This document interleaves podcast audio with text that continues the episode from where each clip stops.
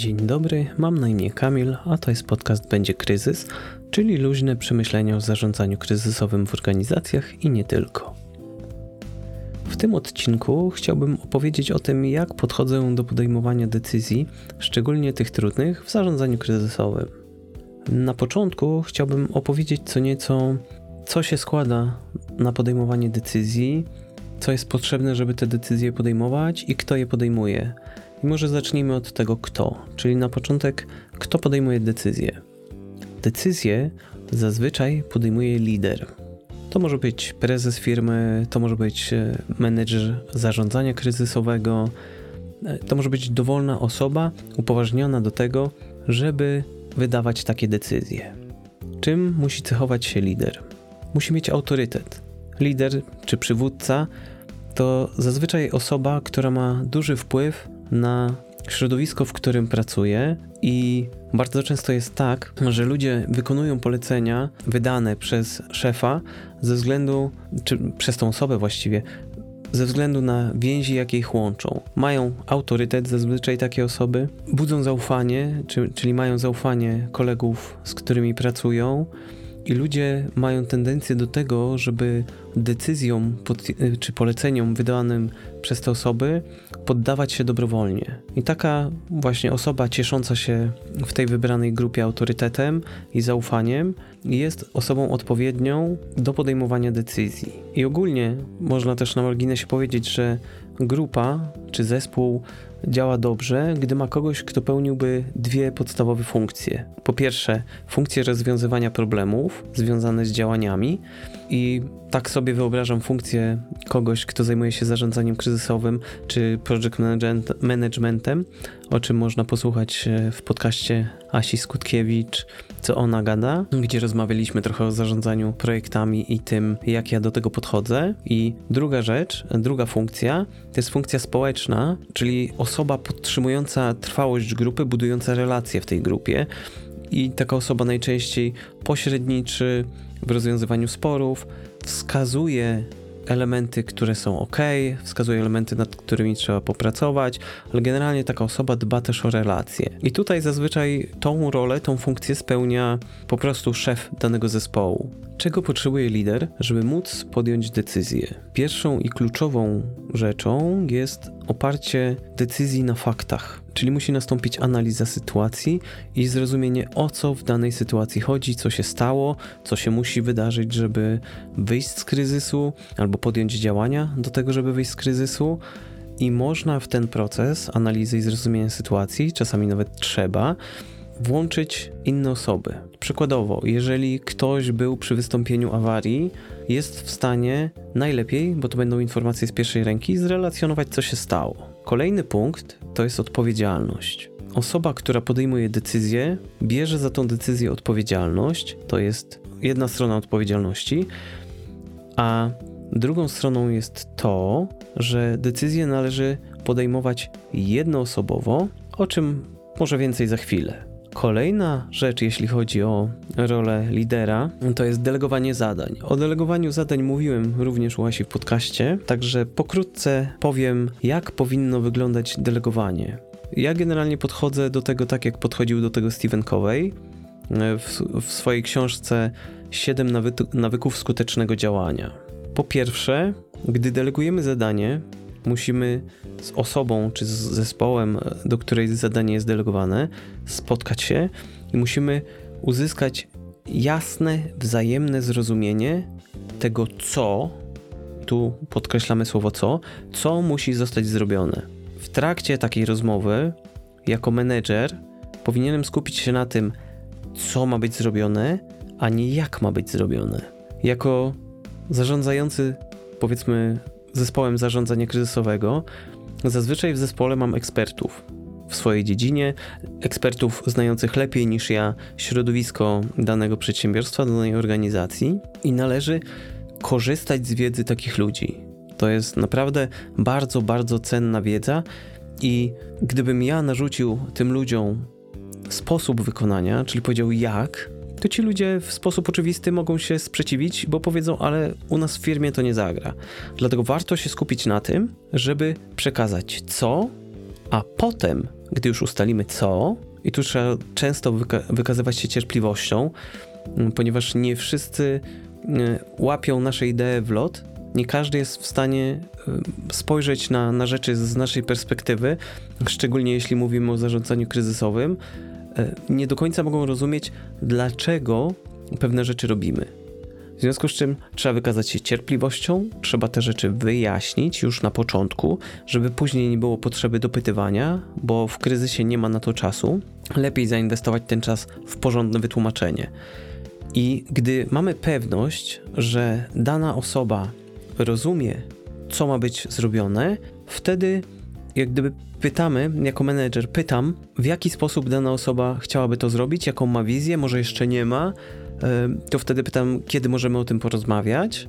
I jeżeli taka wizja zostanie przedstawiona, no to przechodzimy jak gdyby do etapu drugiego, czyli wskazówek. Tutaj, na tym etapie, dyskutujemy jak gdyby ogólne parametry tego, co ma być wykonane. Ostrzegamy, jeżeli znamy się na tym, przed ścieżkami, które nie prowadzą do sukcesu, przed ścieżkami, które prowadzą do porażki. I jeżeli z góry wiemy, że są pewne rzeczy, które, których nie należy robić, to też trzeba to na tym etapie e, dawania wskazówek to powiedzieć. Kolejny krok to jest rozmowa o zasobach. Czyli jeżeli omawiam temat z kimś, to pytam, co potrzebuję, żeby temat dowieść, żeby dostarczyć to, co jest oczekiwane. I tu można rozmawiać o tym, że potrzeba na przykład kilku osób, żeby pracowały w zespole. Może być potrzeba mm, jakichś środków finansowych, czy wyposażenia technicznego, czy nawet zasobów organizacyjnych. I naszą rolą jako menedżera jest pomóc takie zasoby uzyskać i jeżeli są problemy z uzyskaniem tych zasobów, to my jesteśmy pierwszym punktem eskalacji. Kolejny krok to nazwijmy to odpowiedzialność albo rozliczalność. Czyli ustalamy wzajemnie, cały czas ustalamy wzajemnie wszystko. Standard oczekiwany, jeśli chodzi o dostarczenie rozwiązania. I na podstawie te, tych, tego uzgodnionego standardu przygotowujemy sobie kryteria odbioru rozwiązania. Oraz oczywiście, nie wolno o tym zapomnieć, czas, kiedy dane rozwiązanie zostanie dostarczone. Szczególnie w kryzysach to jest istotne, ponieważ rozwiązania niektóre potrzebujemy na już. Fakt jest taki, że na już bardzo często te rozwiązania będą suboptymalne i mogą w efekcie doprowadzić do tego, że proces zarządzania kryzysowego nam się opóźni albo będzie utrudniony. Więc warto wykazać się cierpliwością i wykonać inwestycję czasową.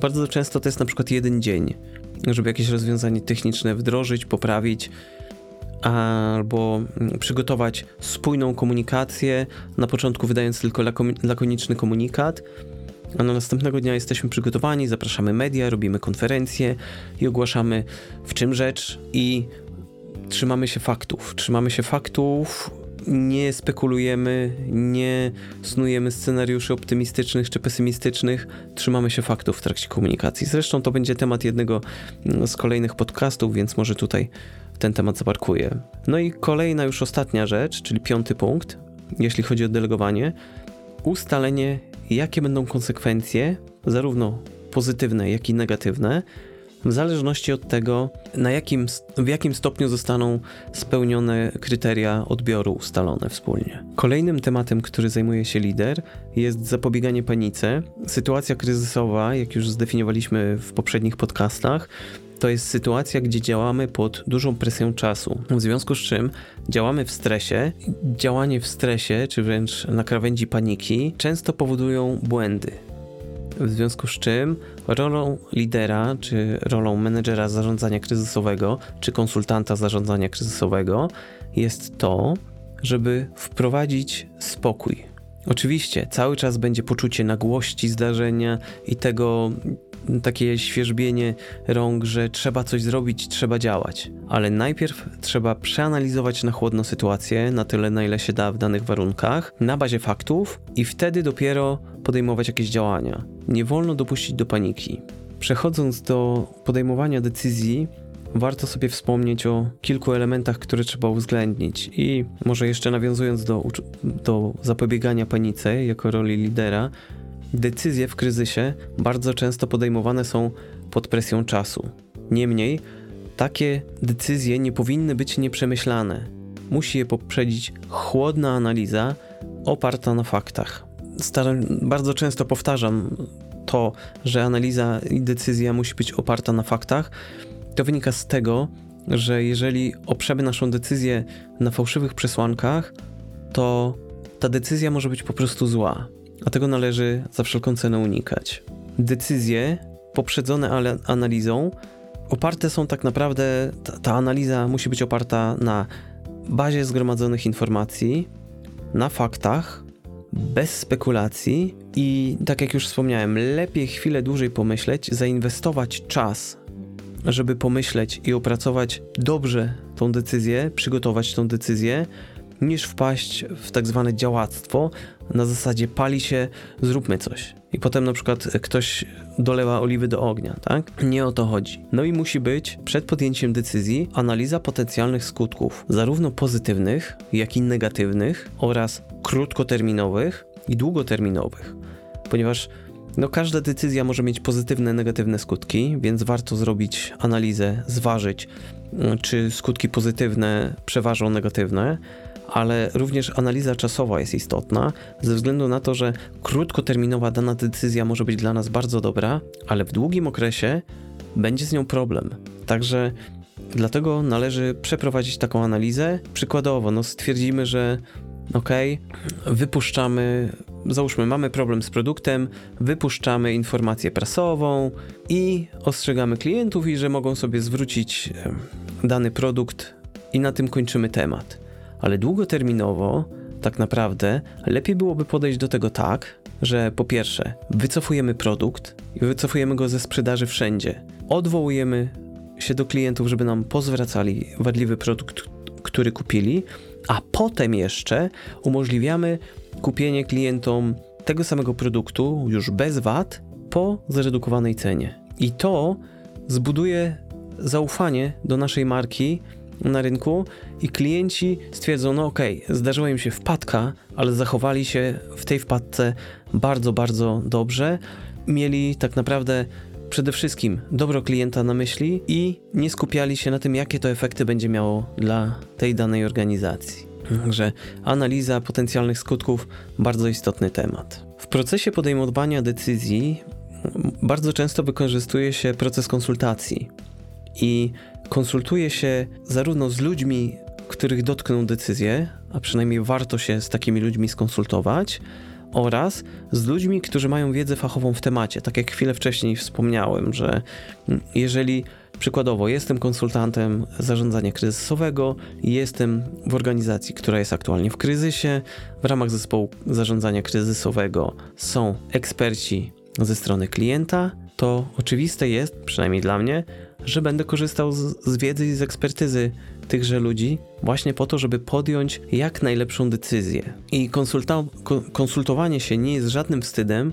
Konsultacje nie powinny w naszym rozumieniu jak gdyby obniżać rangi naszego wsparcia, ponieważ jako konsultant nie znam się na wszystkich branżach i tak naprawdę nie mam szansy znać się na wszystkich branżach, ale wiem jak działać w kryzysie. I to jest bardzo cenna wiedza, Właśnie choćby po to, żeby wprowadzić element spokoju i choćby po to, żeby wskazywać konieczność analizy potencjalnych skutków, planować działania zarówno z krótkim, jak i długim horyzontem czasowym, ponieważ wychodzenie z kryzysu może być bardzo niebezpieczne. To znaczy, potencjalnie uda się zażegnać kryzys, a potem, ze względu na utratę reputacji, stracimy bazę klientów.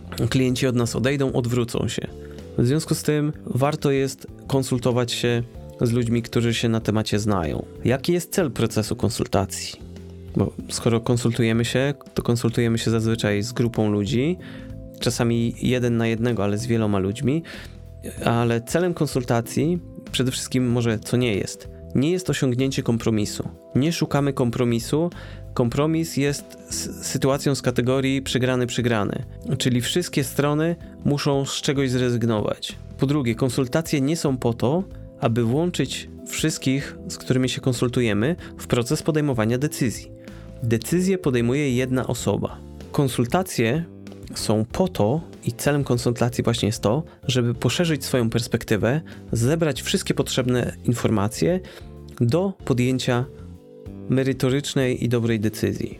I tak jak wspominałem, podjęcie decyzji nie następuje demokratycznie. Wynika to z tego, że tak czy owak ktoś za decyzję odpowiedzialność wziąć musi.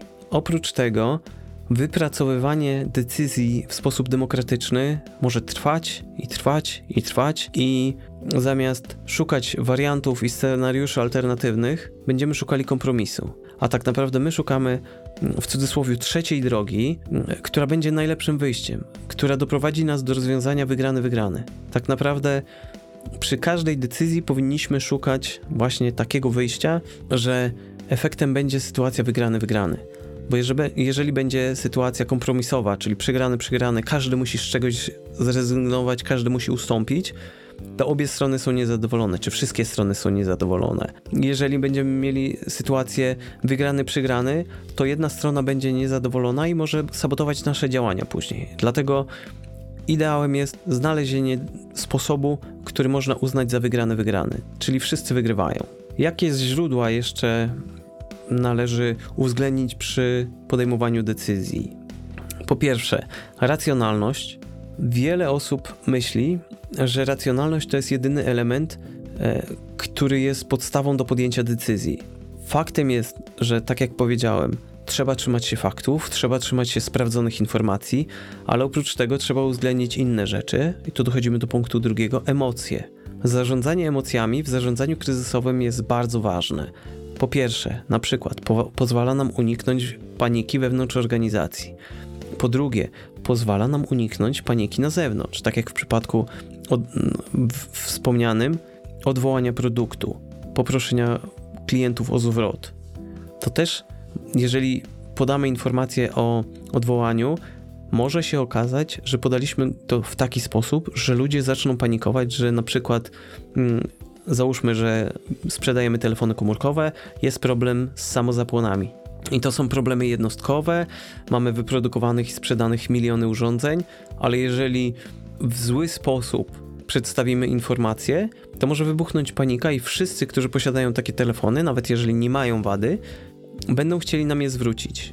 I pojawi się panika. Ludzie będą te telefony wyrzucali, trzymali gdzieś, gdzie jeśli się zapalą, to nie będą, nie będą stwarzały zagrożenia pożarowego i tego typu właśnie podejście. Kolejna rzecz, moim zdaniem bardzo istotna, to uwzględnienie intuicji. E, intuicja to jest takie. Intuicja to jest coś, co czujemy, czyli jak podejmujemy czy rozważamy podjęcie jakiejś decyzji, to podświadomie czujemy, że no to może być dobra decyzja. Intuicja tak naprawdę to jest doświadczenie nasze, znajomość sytuacji i znajomość na przykład technologii danej i to wszystko właśnie składa się na intuicję i podświadomość nasza nam mówi trzeba iść w tym kierunku. Zresztą wiele wielkich umysłów, na przykład Einstein, bardzo poważali intuicję.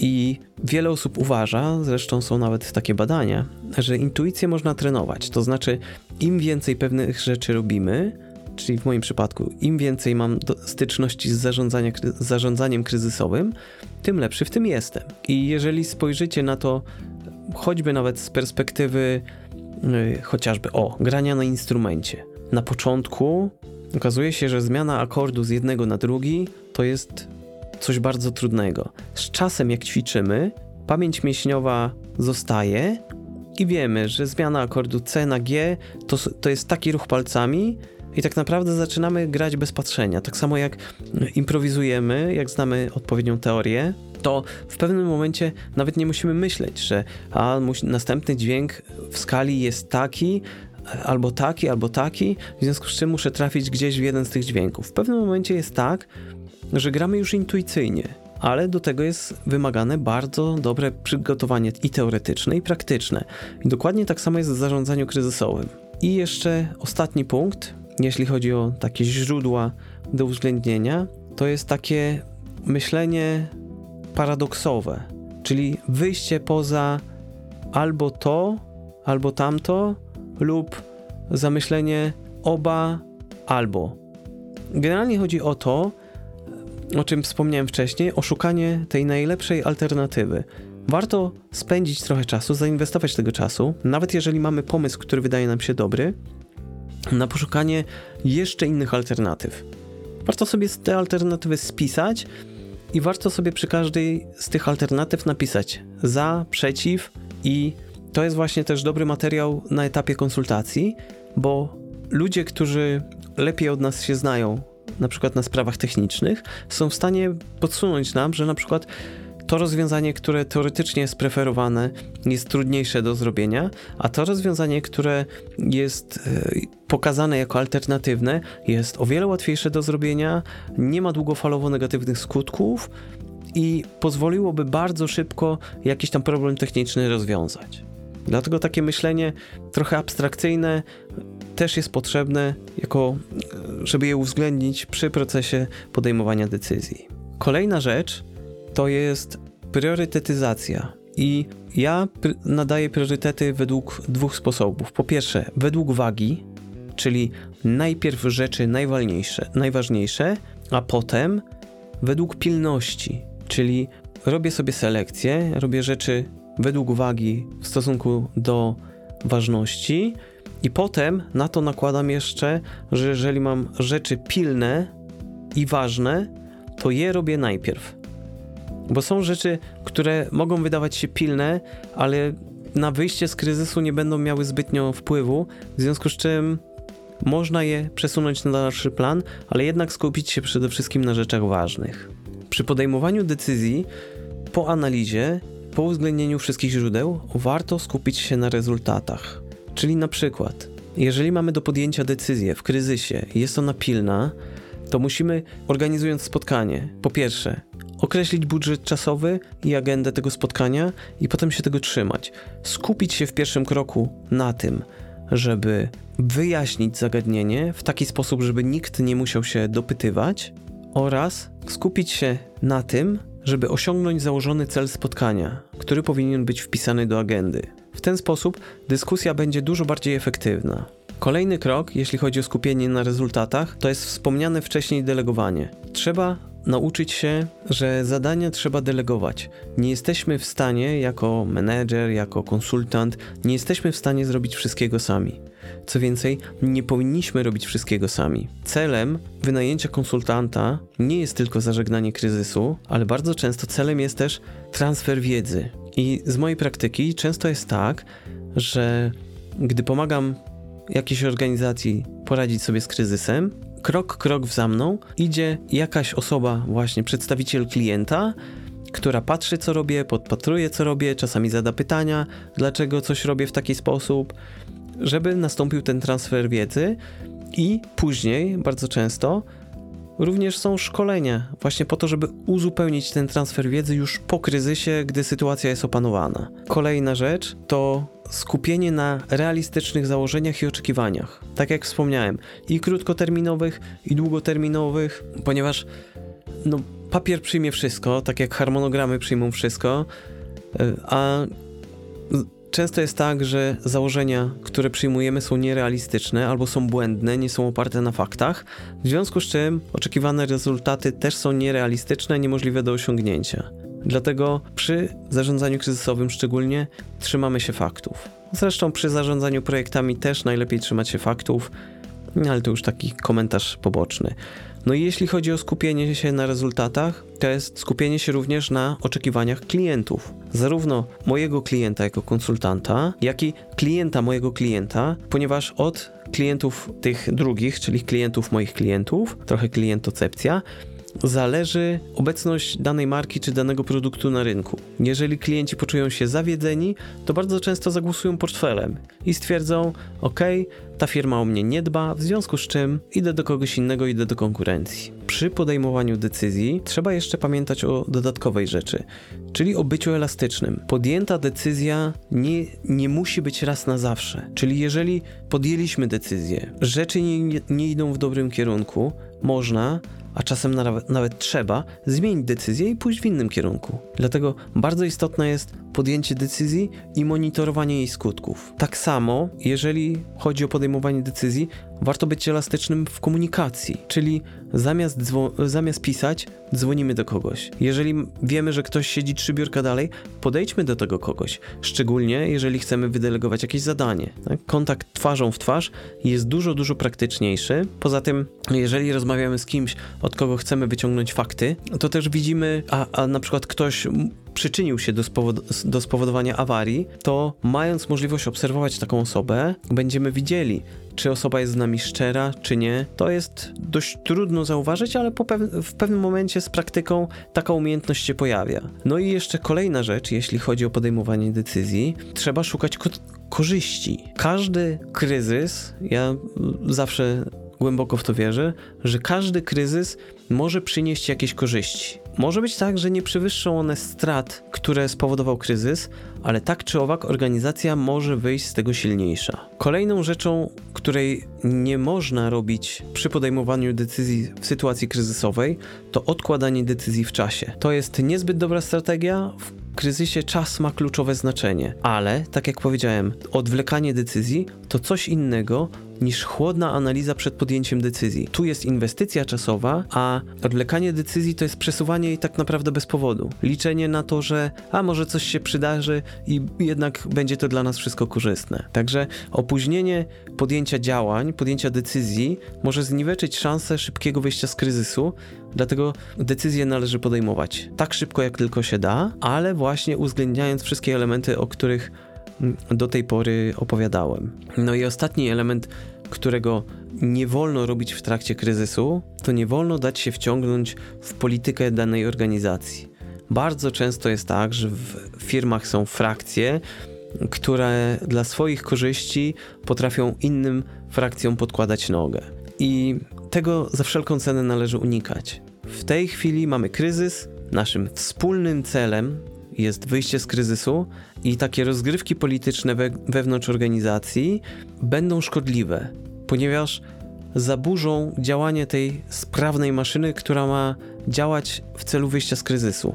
A tym, którzy będą podkładali kłody, tak naprawdę można powiedzieć jedno, albo tym, którzy chcieliby podkładać kłody, można powiedzieć jedno. Jeżeli przez ten kryzys firma padnie, to nie będziecie mieli pracy i nie będziecie gdzie mieli uprawiać swojej polityki. Dlatego w trakcie kryzysu wszelkie zagadnienia polityczne odkładamy na bok i mamy tylko jeden cel wyjście z kryzysu. Jeszcze jedna rzecz, o której warto wspomnieć, zbliżając już się do końca tego podcastu, tego odcinka, jest kwestia szukania winnych. W trakcie kryzysu nie ma na to czasu. Po prostu nie ma na to czasu. I ewentualne szukanie winnych czy szukanie przyczyny kryzysu można zostawić na wtedy, kiedy kryzys zostanie już zażegnany. Oczywiście, jeśli nastąpi kryzys, to musimy go przeanalizować, żeby zrozumieć, na czym polega jego istota, ale tak jak mówię, szukanie winnych czy szukanie specyficznej przyczyny, specyficznej czynności, przeprowadzanie śledztwa zostawiamy na pokryzysie. Poza tym, przy wyciąganiu konsekwencji, zarówno jeśli chodzi o spowodowanie kryzysu, tak jak i o zarządzanie kryzysowe, trzeba pamiętać o jednym. Każdy ma prawo do błędu. Jeżeli błąd został popełniony, został popełniony w dobrej wierze, na bazie dobrych przesłanek, to nie należy z tego tytułu wyciągać jakichś radykalnych konsekwencji. Być może trzeba usprawnić proces w organizacji, żeby na przykład takie działania nie miały więcej miejsca, albo żeby były konsultowane przed wdrożeniem zasada dwóch par oczu, czyli ktoś coś przygotowuje, druga osoba to sprawdza i wdraża przy współpracy z pierwszą później. No, sposobów, sposobów na poradzenie sobie z takimi rzeczami jest wiele, ale de facto nie o tym jest ten podcast. Ale chciałem zaznaczyć, że na szukanie winnych jest czas po kryzysie. Myślę, że na tym mogę zakończyć. Dziękuję za uwagę. W tym odcinku opowiedziałem co nieco o podejmowaniu decyzji w kryzysie. Jeżeli ktoś chciałby posłuchać innych odcinków podcastu, zapraszam na stronę będziekryzys.pl i do usłyszenia.